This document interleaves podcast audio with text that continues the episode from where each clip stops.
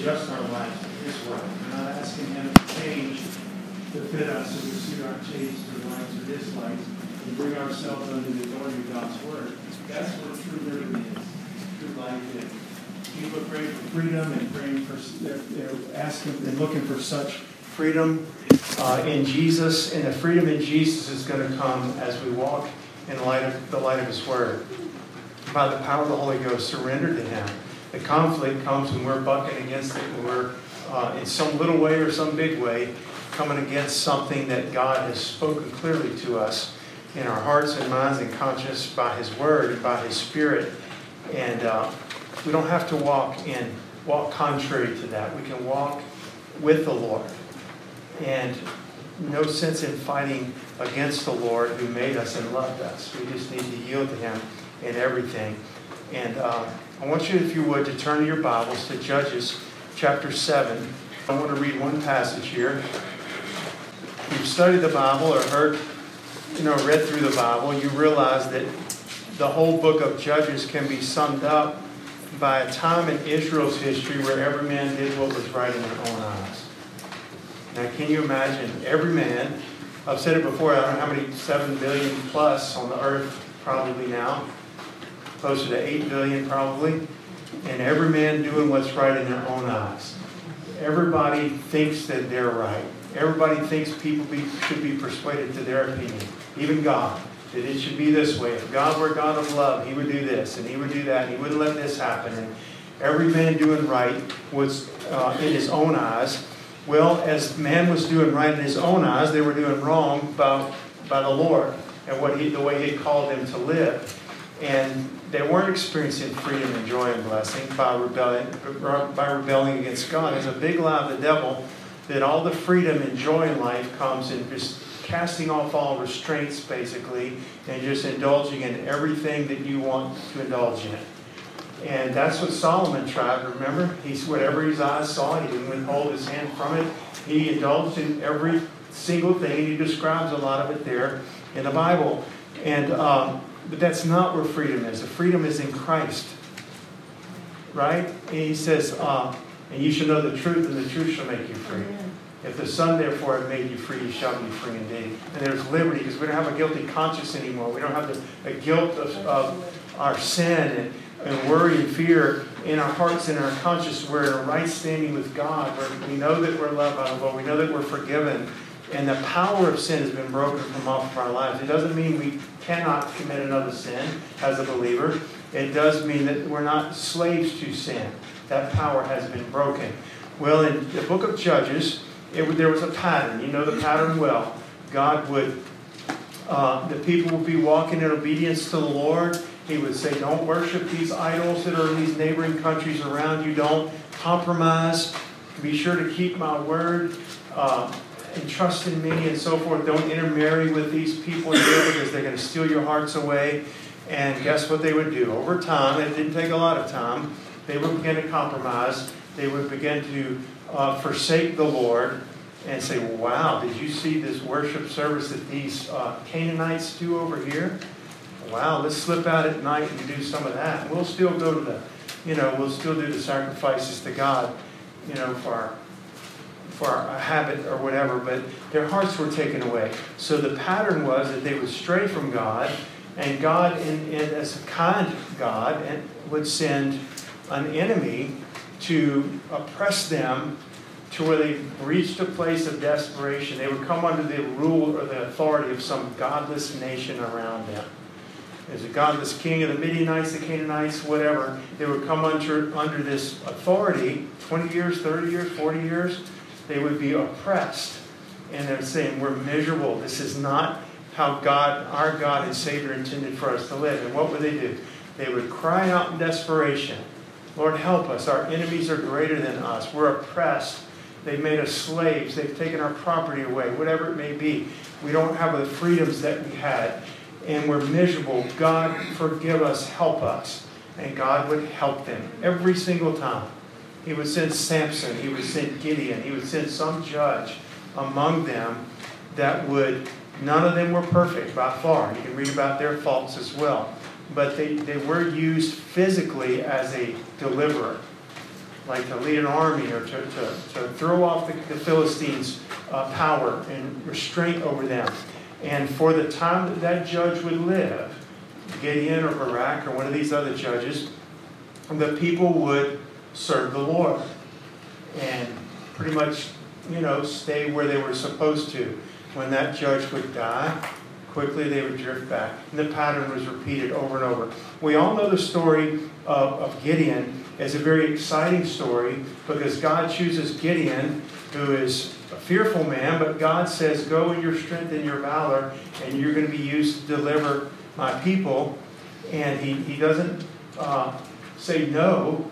He just questions, you know, Lord, if this is really you. He prays for some signs, and God gives him some signs. And God, um, at that time, the Midianites, the Bible says, were like grasshoppers. They would come up, they were the ones that were oppressing Israel at this time and had to rule over them. At a certain time of the year, and it was a time when their Israelites' crops would be growing and everything was tender and growing, they would come like, uh, like just a swarm. These Midianites on their camels and everything, and they would just pillage the land. They would trample down all the crops, and they were there was had the number was innumerable. There were so many of them, and so the Israelites would hide out. They would hide in dens and, and caves and rocks of the earth and, and so forth, and hide themselves. The Midianites were just oppressing them and abusing them terribly. Well, God's ready to deliver them from the hand of the Midianites. And so he chooses this man, Gideon, and we don't have time to get into the whole story, but Gideon gets his, God calls the armies of Israel together down by the river, and God says, I'm going to judge, I'm going to determine who's going to go fight with you against the Midianites. Well, it was too many. It's too many. Wait a minute, we got 10,000. You're saying that's too many against the multitude of the Midianites and Amalekites? No, because you got too many. Too many soldiers with you. Uh, Gideon, and, and you're going to, when you get the victory, you're going to say, We did it ourselves. And so he, he basically pares them down to 300 men. 300 men, you know, crammed in probably somewhere or another they could fit in this house, okay? And 300 people they're going to fight against this multitude. Well, we know the plan. God has this plan, and God gives assurance to Gideon that he's going to deliver them. Because that night before, that night of, actually, he says, if you're still scared, take your servant with you, go down and creep down to the edge of the camp of the Midianites, so they're all camped out in their tents in the valley down there, and just listen. Well, just what a coincidence. He walks up to this one tent.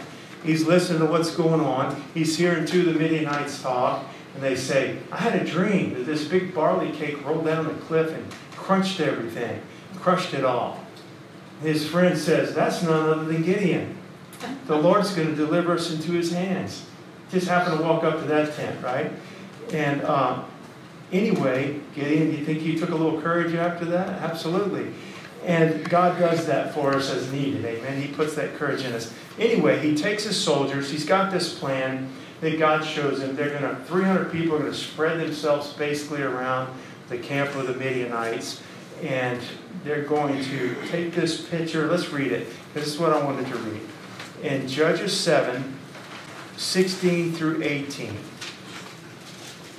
And he divided the 300 men into three companies, and he put a trumpet in every man's hand, with empty pitchers and lamps within the pitchers. So some kind of carrying um, vessel, probably clay vessel, and inside of it was a lamp that was lit. And he said unto them, Look on me and do likewise. This is our key scripture. Look on me and do likewise. And behold, when I come to the outside of the camp, it shall be that as I do, so shall ye do. When I blow the trumpet, I and that them all that are with me, then blow ye the trumpets also on every side of all the camp, and say, The sword of the Lord and of Gideon. We're just going to stop there. God uh, wins a great miracle victory for the Israelites at this time through the hand of Gideon. It was a wonderful, it's one of those top 10 kind of stories in the Bible that you read about. And it was an amazing deliverance of the Lord. But when he said in verse 17, and I'm using this not as the story about Gideon, but about this scripture and what he says. He said unto them, so he's got his 300 men, they're about to go into battle, look on me and do likewise. Then he says, As I do, so shall ye do. And I was thinking about this. You know, the Apostle Paul said uh, twice in Scripture, at least twice that I know of, and I'll read them to you. 1 Corinthians 4.16, 1 Corinthians 11.1. Wherefore I beseech you, be ye followers of me. So isn't that what Gideon was saying? You watch me. What I do, now it's a physical thing, okay? What, when, what you see me do, then you do likewise. What you see me do, you do it as well. Paul says, Wherefore I beseech you to the Christians at Corinth, be ye followers of me. Later he says, the same epistle, Be ye followers of me, even as I also am of Christ. Now, when such a statement is made, and we're going to talk about this today, okay? Paul says, Be ye followers of me, even as I also am of Christ. Gideon said, Soldiers, follow me. Okay? He was in God's will. He was doing what God showed him. God planted the, the tactical plan in his mind. Here's how you're going to do it. And you watch me and do what I do. Okay? And they, they did. And the victory came.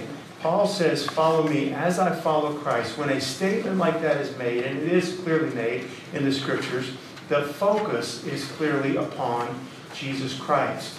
When Paul says, Follow me as I follow Christ, the focus is really upon the Lord. Paul says in Ephesians 5 1, Be ye followers, be ye therefore followers of God as dear children. So how does he say in one place, be, be followers of God as dear children? In another place, be, follow me as I follow Christ. I beseech you, follow me. Um, the model life, and I'm putting model life with a capital M, okay? To, to be possessed of and to imitate is Jesus Christ. The Spirit to be born of and filled with is not Paul's spirit or a man's spirit or Gideon's spirit. The spirit to be born of and fill with and walk in and yield to is the spirit of Christ. Paul is not saying merely this follow me. That's not simply what he's saying. He's saying, follow me as I follow Christ. And that is the key in Philippians 3:17, brethren, be ye followers together of me and mark them which walk so as you have us for an example. So he includes other people. Follow me, he says. Followers, follow me and mark them that walk like I walk in a similar fashion as you have us, and he includes other people for an example. He's not being boastful. He's including other people in that as well. He's not, Paul is not being prideful. And when he says is you have us for an example, I think it's important sometimes. I don't do it for every word and, and so forth, but sometimes I like to look up definitions. And I'll look up a definition in the Greek. What is the, de- the definition of example in King James? And I look it up in the Greek, and it says example. And it's kind of long, but it's one, long one word definitions. So just picture this. Paul says, Follow me as I follow Christ. You have us for an example. What's an example? It means a stamp you know, uh, when my boys were little, we would travel around different places, restaurants, or singing in, in churches and stuff, and people come up and greet us afterwards, and they go, I remember some uh, old country lady saying, looks like you, uh, Randy, it looks like you spit those boys out of your mouth. You know, that they, they just uh, had, they looked like me. And um, that, that's what's meant here, the stamp or the print. This is the definition of example. Stamp or the print or the dye, like you dye some of the color to where it's dyed and it looks like something else. Resemblance, type, model for imitation. That's actually one of the, the definitions. Model for imitation. I got to know, so I got to look at something, and this is my model to imitate. My pattern, form, manner, exhibit. Okay, that's a long definition, but all of those give you one thought pretty much is the resemblance. There's a model, there's a pattern to follow after. A believer is never admonished, never admonished in the Word of God to follow someone who is not as a pattern following Christ. We're never called to do that. We're never called to follow someone who, as a pattern of their lives, is not habitually following Christ. I'll just read a scripture here from uh, 3 John, Beloved, do not imitate that. This is from the New King, King James. I don't typically read that, but it had that word in it. Beloved, do not imitate what is evil, but what is good. He who does good is of God, but he who does evil has not seen God. So he's saying, do not follow that which is evil. We are never admonished in Scripture to follow somebody simply because they say that they're a Christian or they're popular or something like that. Uh, that's not our example. The Scripture says, Know them that labor among you. What does it mean to know somebody that labors among you? I think we've gotten over the last, we've known each other for years, but over the last year and three months or so, we've gotten to know each other better. It's been wonderful. And we've gotten to know each other in the context of, of the Lord even better. in our service to God, and hearing you pray, and hearing me pray, and seeing you prepare to teach Sunday school, and then teaching it, and our fellowship with one another, and our love for one another. We, we've gotten to know each other better. And the Bible says to know those that labor among you. And the Bible says uh, in Hebrews 13 7, for example, remember them which have the rule over you. That's speaking about pastors who have spoken unto you the word of God, whose faith follow so you see, you follow their faith, considering the end of their conversation or the end of their lifestyle. Consider their lifestyle in it. Don't just follow what they say, consider their lifestyle. This is over and over in the scriptures. Now, I want you, if you would, to turn to uh, 1 Thessalonians chapter 1. Now, look, we're basically talking about two things here this morning. If you want to know what are we talking about, uh, I titled this as You Have Us for an Example. That there are godly examples that God gives us to follow, but the focus still is Christ. Okay? And there are also, as a call upon us to be godly examples, true godly examples that other men can follow. That's the thought of this message today. So I want you to turn to 1 Thessalonians chapter 1, and let's start reading in verse 5. Now, this, here's Paul talking to the church at Thessalonica. He's writing this letter after he'd already been there and preached, and they got saved, and the church was started. And then sometime later, he writes this epistle to them.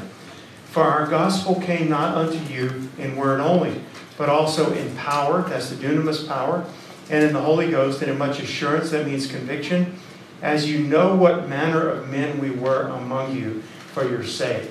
So if Paul's saying, Follow me as I follow Christ, and you have us for an example, he's also saying, You know the kind of people that we were. The way we were when we first came to you, the way we were among you, the way you watched us, the way you saw us, the way we handled ourselves honestly, and so forth. You know what manner of men we, we were among you for your sake. We'll keep reading. And, and ye became followers of us and of the Lord having received the word in much affliction with joy of the Holy Ghost, so that you were examples to all that believe in Macedonia and Achaia. So you see, this, this is spoken of maybe more frequently than we realize about people being our examples, and then in turn being examples. You know, they're example for us, and then we in turn can be an example to others. But it's important, he says, you know the type of people we were. The gospel didn't come to you in word only, it came with power and assurance, you know, in the Holy Ghost. In other words, God was moving, God was uh, validating what we were saying with signs and wonders following. Your hearts were being convicted. You came to repentance, you came to Christ, and you, you know the type of people we were. We really lived this gospel among you. We weren't just, uh, uh, you know, paid people that came in and spoke the word and, and rolled on out of your town kind of thing. And so that, that's the type of life that we're to follow. When it says, you know what manner of men we were, manner means sort or type. Okay? But the focus is upon Jesus. Even in this passage, the focus was upon Jesus, it was upon the Holy Ghost, it was upon their, the gospel, their faith, their testimony in the Lord, and so forth. And the exhortation to follow me as I follow Christ. Have you ever heard that before? Uh, maybe you have not thought this, but you could see where somebody might think that's a little bit arrogant. For Paul to say to a group of human beings, he's just a human being too, right? Saved by grace, like they are, and says, Follow me. Be followers of me. Follow me as I follow Christ. Understanding, we know, we know that it's not arrogant, but that could appear arrogant to someone saying, wow, who does he think he is? Um, but the exhortation is actually very humble. Okay? It's very humble. This is not just for Paul. He even said you have us for an example. And then he told these believers at Thessalonica, and you became examples to all that are in Macedonia and Achaia. After we came to you, you followed us, and you became examples to others. And so it's not arrogant, it is sobering, it is something to be taken very seriously. And so it's not just for an elite few, it's for you. Both to follow a godly example and to be an example to other believers. Because Paul would really, if you read Paul's epistles and his, what he's saying by the inspiration of the Holy Spirit, what he's truly saying is, I've met the Lord. He shares his testimony, right? We read in the book of Acts. I truly met the Lord. I'm born of his spirit. I'm washed in his blood. I'm baptized in his Holy Ghost. I'm loving him first, seeking him first, serving him first with my life. So what and I'm paraphrasing, basically Paul's saying, so if you're looking for a real Christian and what that is and what that looks like, a true godly example, you can follow me. I don't think that's being arrogant. He knew his walk with the Lord. I know whom I believe. I'm persuaded. You know what I mean? He knew his walk with the Lord. He never claimed to be sinless. He never claimed to be the Savior. He never told men, don't follow Jesus. He said, follow me as I follow Christ. Because if you're looking to see what does a saved man look like, I've heard about Jesus. I've heard about the gospel. I've heard about him saving people. I've heard about the church and Christians. What does a Christian look like? I know nice people. I know mean people. I know, I know spiritual people or that say they're spiritual. I know all kinds of people. What does a Christian look like? What is an example or a print, a stamp? Okay? Paul is saying you can follow me. What does a Christian look like, live like, love like, serve like, suffer and sacrifice like, worship? How does a Christian prefer others? How does a Christian uh, study and obey and preach God's word correctly and so forth? You can follow me, Paul's saying. You can follow me. I'm not your Savior. I'm not going to be the one that saved you, but you want to know what that looks like and a pattern of life to follow someone who has been born of the Spirit of God and means it and is serious about it and is seeking God. This one thing that I do, he wasn't playing games. This one thing that I do, I'm pressing towards the mark so you can follow me. I'm going to take you to the right place. I'm going to lead you the right way. You watch my prayer life. You watch how I abstain from all appearance of evil. You, you watch how I pray without ceasing. You watch how I give sacrificially. You watch how I uh, lay down my life for the brethren and so forth. You can watch me and follow me. Because what you quickly notice is that Paul would say this what you're actually following and what you're actually following, you're modeling your life after is the Lord.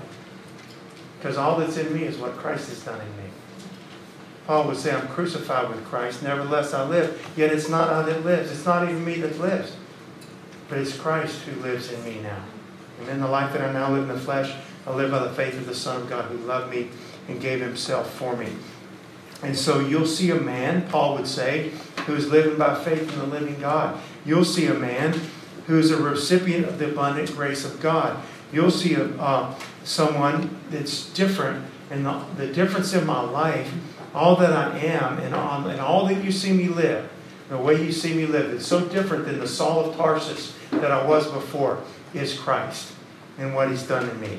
It's a result of his effectual working in my life. It's a result of the fruit of his spirit that's been produced in my life as I abide in Christ and he abides in me consistently as a pattern. This is not arrogant. Paul was not the same man, and he knew it. He didn't have to be ashamed of that, afraid, well, I hope to do a good job as a Christian and all this kind of stuff. He was committed to the Lord. He never claimed to be the Savior. He did say, Follow me as I follow Christ, though. And so, what we're actually seeing in the life of a godly example and what, what people are attracted to is Christ in that person. There might be natural things that God blessed them with that we're attracted to, but if we're really saying, What's really different about you that I'm drawn to? in another, the life of another believer, it's going to be Jesus. It's going to be the working of Jesus in that life. He's made him humble. He's made him very kind. He's made him very compassionate. He's made him, made him very selfless and thoughtful about others and their needs. He's made them very bold where they used to be very timid. You know, you know what I mean? He's made them very strong and courageous to take a stand for God and the things of God. And we're attracted to that as another believer to another believer. And what we're really attracted to is the Lord in them and what the Lord has worked in their lives. That it wouldn't be, it's not what, what they had in just without Jesus. It's not something separate from the working of God in their life. We're attracted to the Lord. And so when a believer follows a godly example in the faith, a godly example in the faith, he or she is really following Christ himself. Because Christ was meek and lowly, right? Take my yoke and learn of me, I'm meek and lowly. Christ came not to be ministered unto, but to minister and give his life a ransom for all. Christ said, Go and do likewise. As you've seen me do, go and do likewise. Christ found favor with God and man. So if I'm following somebody that finds favor, a Christian is finding favor with God and man, that's the example. That's a type of example that we want to follow. Christ lived in total dependency upon and his Father in total obedience to the will of his Father, didn't he? Like no man ever did. Total dependency upon his Father. I only do the things I see my Father do. What example to follow, right? He's only so he's he's eternal on this earth, and um, as a man, still God, but a man, a mystery there of godliness. But he is living that way, total dependence and obedience to his Father. Nobody was really seeing the Father, but he says, if you've seen the, me, you've seen the Father. So Paul's saying, follow me as I follow Christ. So maybe I don't know the Lord that well. Maybe I'm just coming into the faith. I've just got saved, and now this life is so different. How do I live it? What's it look like? It's so it's so different than me uh, worshiping idols and say in Ephesus and the different things that they used to do and worshiping Diana, the goddess of the Ephesians. And Paul's saying, Well, follow me. I'm going to show you the prayer life. I'm going to show you how you give. I'm going to show you how you love your enemies. And when, you, when you're reviled against, you don't revile back at them. And that kind of thing. I'm going to show you what that looks like. Because I used to be just like you, and the Lord saved me. But He really did save me. And He's made me different. He really has given me a love for my enemies and a love for strangers and love for the body. And let's look at this. I'll just read it for time's sake. And we've studied in our, in our we read it in our first study, our study First Peter. For even hereunto were you called, because Christ also suffered, leaving us an example that you should follow in his steps, who did no sin, neither was guile found in his mouth, who when he was reviled, reviled not again when he suffered, he threatened not, but committed himself to him that judgeth righteously. He says, Christ suffered for us, leaving us an example that we should follow in his steps. That's very clear. Okay, Christ is that example. And we see Jesus that he was moved with compassion. Jesus uh, sought, well, what does this look like? He sought to reconcile sinful men unto God, right? He's given some different character traits about his life that we follow. If I could care less about the lost, maybe I'm following an example that could care less about the lost, I need to follow, find another example. Or if somebody that's not moved with compassion, we need to be compassionate because Jesus was. Or somebody that went about doing good, the Bible says. Jesus went about doing good. He says that, For I have given you an example that you should do as I have done to you. You know when he spoke that? When the Last Supper, when he washed the disciples' feet. We talked about that recently in our about, about humility. When he girded himself with a towel and went about, about, you know, bent down before these sinful men that would all flee from him that night and forsake him, at least for a time. And he washed their feet. And he said, he said, You do likewise. I've given you an example that you should do as I have done to you. So that's our example. The perfect example is Jesus. The example that never fails or falters or misrepresents God is Jesus Christ. Keep your eyes on Him. How can I see Him? We see Him through His Word. We see Him by the revelation of the Holy Ghost that He gives us. But He has also allowed us, in part, to see Him, what He looks like, how He thinks, how He loves, how He speaks through holy men and women of God. There's a limit to that because they're men, redeemed, sinful men that have been saved. But He does allow us to see much of His goodness and attributes and his, how He prays and loves and so forth through godly men. And I thank the Lord for godly examples. I want to read this scripture from uh, Paul in his last epistle that he wrote, 2 Timothy 3 10 and 11. But thou hast fully known my doctrine. Here's what he's telling Timothy You've known me. And he starts by saying, You know my doctrine. You fully know my doctrine, my manner of life. What is that? That's not just my words or my doctrine. That's do I live it out? Am I a hypocrite or do I practice what I preach? You fully know my doctrine, my manner of life, my purpose, my faith, my long suffering, my charity, patience, persecutions, afflictions, which came unto me at Antioch and Iconium and Lystra. What persecutions I endured, but out of them all the Lord delivered me. And he's saying, You fully know me. You fully known this. Christ in me and what he's done. That's the type of example, y'all, that God would give us to follow. Clear admonition in Scripture. We're really not going to be very, very long this morning, but I want us to think about it. Two things again. God has given us godly examples. If you have one, praise God. Maybe different points in your life, you have different ones. God has given us godly examples to follow. There's nothing wrong with that as long as we're following them as they follow Christ. And keeping in back of it all, thanking the Lord for what God's done in so and so's life that I'm following. This is Jesus in him.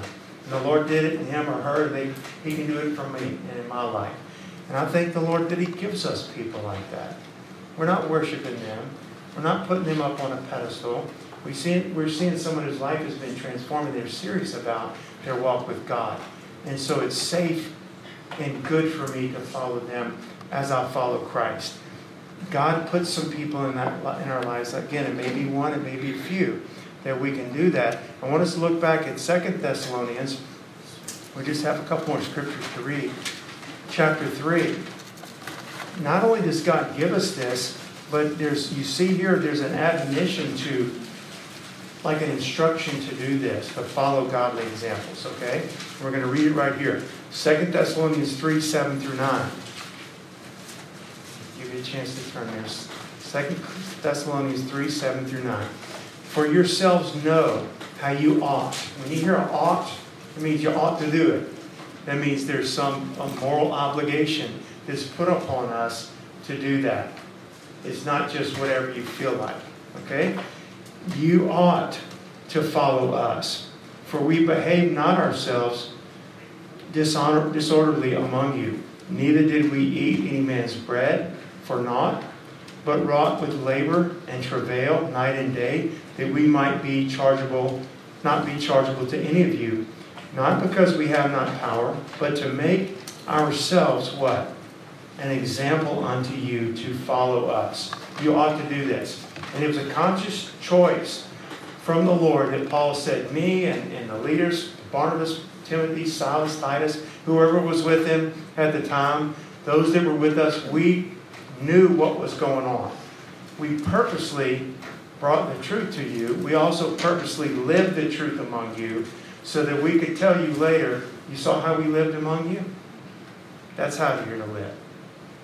It's not just it's not just a doctrine, it's not just words on a page. We lived in such a way that we knew after we left we could look, tell you later, follow that. Remember how we were among you? We didn't come and just take advantage of everybody because we were so nice and kind and brought you the gospel and just plunder everybody's goods and take it to themselves because they were maybe in such a happy mood that they got saved. They could have just taken everything from the people or whatever. We lived a certain way among you that, and you ought to follow us. He says, we, we live this way so that you would have us for an example. So we do see that in Scripture. God giving human beings bought by the same blood of Jesus that we've been bought by, filled with the same Holy Ghost that we've been filled with, and living by the same Bible that we live by, the Word of God, to follow. And then also, believers are to be examples. So it's not just Paul and those that were with him that I mentioned, it's believers You, that includes you and me, includes the little children in here. They ought to be examples that people that are looking for Jesus, their friends in school or co op group or whatever, ought to be able to, to see the Lord in them. I mean, really see the Lord in them, even though they're young and haven't matured maybe to a place where the adults are in the, in the Word of God and so forth. But Christ is just as real in them, and they can live for the Lord just as obediently as an adult can live for the Lord. And we ought to be examples that others can follow. I'm talking about true examples that will rightly lead others in the truth. Not get a people that are that love the Lord, but maybe somewhat immature and gullible, and I could lead them to my end, to where it's halfway right or something like that. But to truly lead people rightly in the truth, leading others in a spiritually healthy and spiritually biblical, a biblical manner. Okay, is befitting of the Lord who redeemed us. I'll give an example. If I preach to others that that we ought to, uh, you know, the golden rule. If you're a Christian, you, you tell, hey, we ought to do to others as we would have them to do unto us. Then we better be living that way ourselves. But guess what? We can live that way. God can help us. We don't feel like doing that. It's not naturally in us, but it's supernaturally in us by fruit of the Spirit, by the working of God. And if we abide in Him and His Word abides in us, we're going to bear much fruit. So if I'm telling somebody God's Word, I'm a Christian, I'm maybe got a younger Christian I'm discipling, okay? And I, and I say, don't gossip. It's not of the Lord, don't gossip. Am I gossiping? You see what I'm saying? I need to make sure I'm not gossiping because I'm telling others. And so to be that example, we need to be that example. We need to be follow men to follow us as we follow Christ. And the Bible says, uh, Paul told Timothy, uh, "Let no man despise thy youth, but be thou an example of the believers." How? He says, in word, in conversation, again, that's your lifestyle, your living, in charity, that's your love, in spirit, in faith, in purity. Be an example of the believers in all these ways. So we can show a lost world what a Christian looks like. We can show another believer what a Christian looks like. And we ought to be able to say that. I would, it would be wonderful if all of us could really say genuinely, not in an arrogant manner, but follow me as I follow Christ. I really am walking with the Lord. I sinned yesterday and I asked God to forgive me. Well, guess what? That's part of my walk with the Lord. But I'm telling you that I sinned. And I'm not pretending like it was right and I excused it. I sinned. And I found forgiveness and cleansing through the blood of Jesus and confessing my sin to God. He's so merciful. Follow me in that as well. Did you sin today? You can ask God to forgive you. It's not an arrogance. It's follow me as I follow Christ because I'm not playing games. I'm not following New Age. I'm not following some seeker friendly something that halfway true. I'm following the Lord.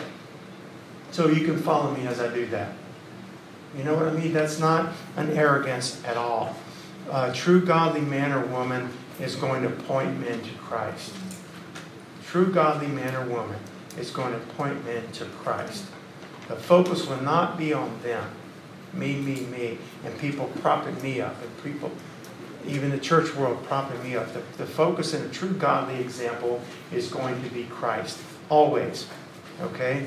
By their meek spirit, by their prayer life, by their worship, by their church attendance, by their giving to the things of God, by their boldness to witness for Christ, by their love and obedience for His Word. That's going to be, in more. That's going to be how we're an example for Christ. I know it's a very simple message this morning, we're going to close with one passage and have a little uh, story I want to tell as we close. But 2 Corinthians chapter 6. Look at 2 Corinthians chapter 6. We'll start reading in verse 4 and we'll read through 10. Just listen to this. But in all things, approving yourselves, now this is just speaking to the believers in the church. In all things, approving yourselves as the ministers of God. In much patience in afflictions. This is how we can prove ourselves, so to speak, amongst other believers. In, in much patience, in afflictions, in necessities, in distresses, in stripes, in imprisonments, in tumults, in labors, in watchings, in fastings, by pureness, by knowledge, by long suffering, by kindness, by the Holy Ghost, by love unfeigned, by the word of truth, by the power of God, by the armor of righteousness on the right hand and on the left by honor and dishonor, by evil report and good report, as from other people, as deceivers and yet true, as unknown and yet well known, as dying and behold we live, as chastened and not killed, as sorrowful yet always rejoicing, as poor yet making many rich, as having nothing and yet possessing all things. I'm just going to stop there. He goes on to say, Corinthians, our heart is enlarged to you. We love you. He had to rebuke him in this letter severely. But he said, We still love you. We're still here for you. The Lord's still here for you. This is how you really live for God. This is how you're an example to the flock. This is how you are, uh, prove yourselves as being true men of God, true people of God in the world. And he listed some of those things there. And God gives us people like that. I'm thankful for it. Like I said, different seasons in our life, it might be different people. But also, we ought to strive to be that. And we need to make sure our own heart and relationship with the Lord is such that we can honestly say that. If you're not in a place like that, then you quickly can be. But don't go set yourself up to be an example at this point in your life. Get yourself right with the Lord, and your confidence is in Him, and your eyes are upon Him. So when somebody's watching you, they're watching you. Keep your eyes on Jesus. They're watching you follow the Lord. When you have a problem, or somebody gossips about you, or somebody says something uh, unkind about you, they're going to watch how you handle it, how you bring it to the Lord, how you don't revile. When revile, we don't revile again, like we talked about Jesus. And so live in such a way that, that it's not arrogance at all, it's a great humility. You follow me as I follow Jesus. Do not follow me as I don't. It's as simple as that. Don't follow me if I'm not following Christ. If I'm preaching something untrue, living something untrue, being a hypocrite, whatever it may be, you're not, you're not obliged to follow that at all. Follow me as I follow Christ. I'm going to close with this true story. There was um, famous Baptist missionary, wonderful man of God, Adoniram Judson. You've heard of the Judson missions and so forth. Wonderful man of God. He had come home on furlough after uh, years on the mission field and come back for a little while, a couple of months of rest before he went back. And he was in uh, Stonington, Connecticut on the, on the coastline. So he's just kind of basically walking on the beach or the coastline there. And there's a little boy who's walking out there.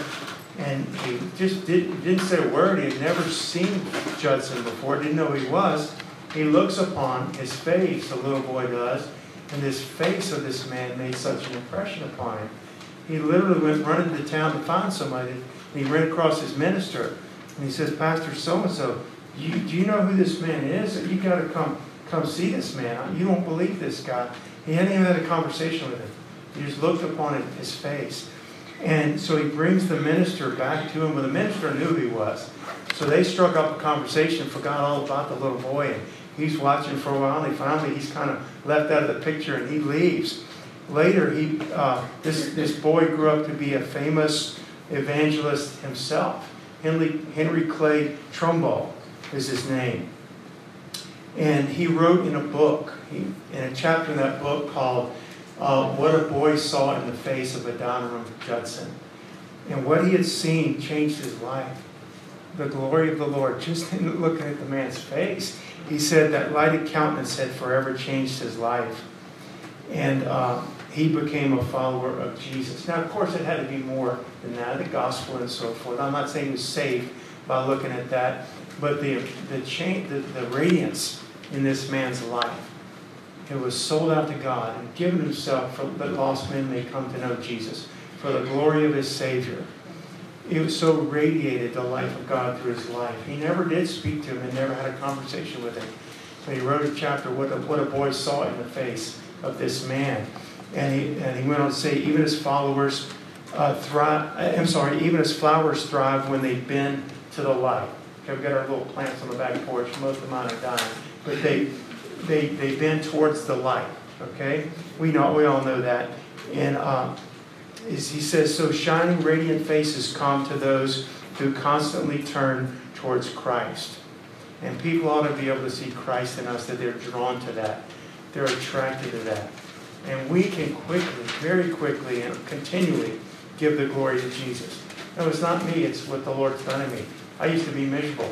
I used to be selfish. I used to be fearful. I used to be covetous. You know what I mean? I used to be very selfish and concerned about my own life. So you're attracted to this kindness in me. Can I tell you about the kindness of the Savior and what He's done for my life? And even to this day, I wouldn't be kind if it wasn't a fruit of the Holy Ghost that He's worked in my life miraculously as I abide in Christ. And so I just thought that's a very uh, wonderful story about the little boy in Judson. It just it made, it's made an impression on me. And I think we can live in such a way that people ask a reason for the hope that's in us. They really see us living and talking in, in good times and bad times, and when things are going our way and things are not going our way.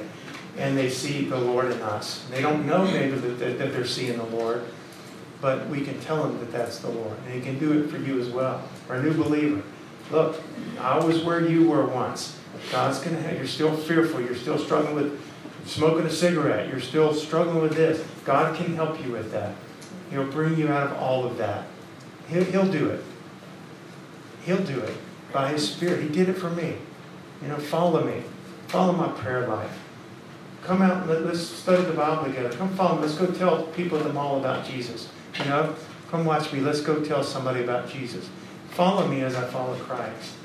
We ought to be able to say that with a real confidence, but not an arrogance. A confidence in what the Lord's done in us and where we are with the Lord right now. I'm just going to close with that. And so these altars are open. I think we understand what, what the word's about, what the message is about, what the appeal of the Lord is for us.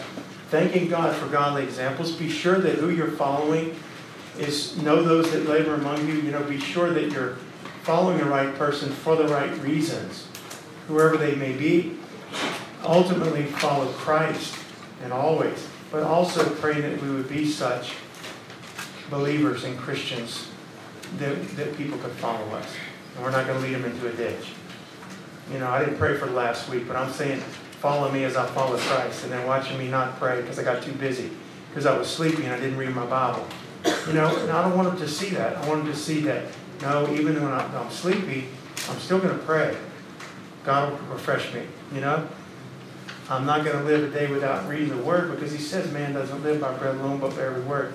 I want to live in such a way that I really can, can testify rightly of the Lord. So just take that time to pray and, call upon the Lord. Father, we, we thank you that Christ is our example. You even said that you've given us, that Christ suffered for us, leaving us an example that we should follow in his steps. And Lord, never would we say to somebody, Follow me, follow me. We would say, Follow me as I follow the Lord Jesus Christ, my Savior, my God, my friend.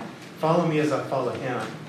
But Lord, help us to live in such a way that others would truly see what does a real Christian look like all the time, consistently. And I think that consistency is so important as a pattern of life. How do I live? Let them see Christ in me when it comes to that godly pattern. God, I thank you for godly men and women you put in my life. And I've been able to follow their faith. Like Timothy followed Paul. We didn't worship Paul, we followed Paul, he worshiped Jesus. And Lord, thank you for those people you put in our lives. And Lord, if we're following the wrong person for some reason and been deceived into thinking that's the right person, forgive us for that. This is sin on our part. And I pray that you would help us, God. Meet with us this morning. Help us to call upon you. In Jesus' name we pray.